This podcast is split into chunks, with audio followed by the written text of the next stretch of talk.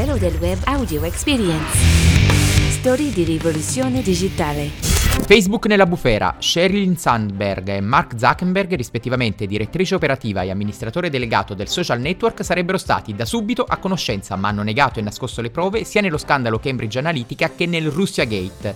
Lo prova un'inchiesta del New York Times che accusa Facebook anche di essere a conoscenza degli errori sulla privacy degli utenti e di aver assoldato una società per screditare il finanziere George Soros, sempre molto critico verso il social network. Zuckerberg nega e dice di avere grande stima per Soros.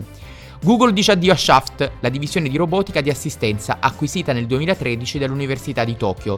Google aveva già ceduto nello stesso ramo la più nota Boston Dynamics al gruppo SoftBank. Enel, in collaborazione con l'Università La Sapienza, ha presentato al Solar Decathlon Middle East 2018 di Dubai la Smart Solar House, una casa alimentata dalla sola energia solare, interamente realizzata in legno e altri materiali a basso impatto ambientale, insomma il prototipo della casa del futuro. Jaguar Land Rover ha deciso di implementare sulle proprie autovetture la tecnologia V2X per connettere le automobili ai semafori. Staremo a vedere dunque se questa novità migliorerà la nostra guida.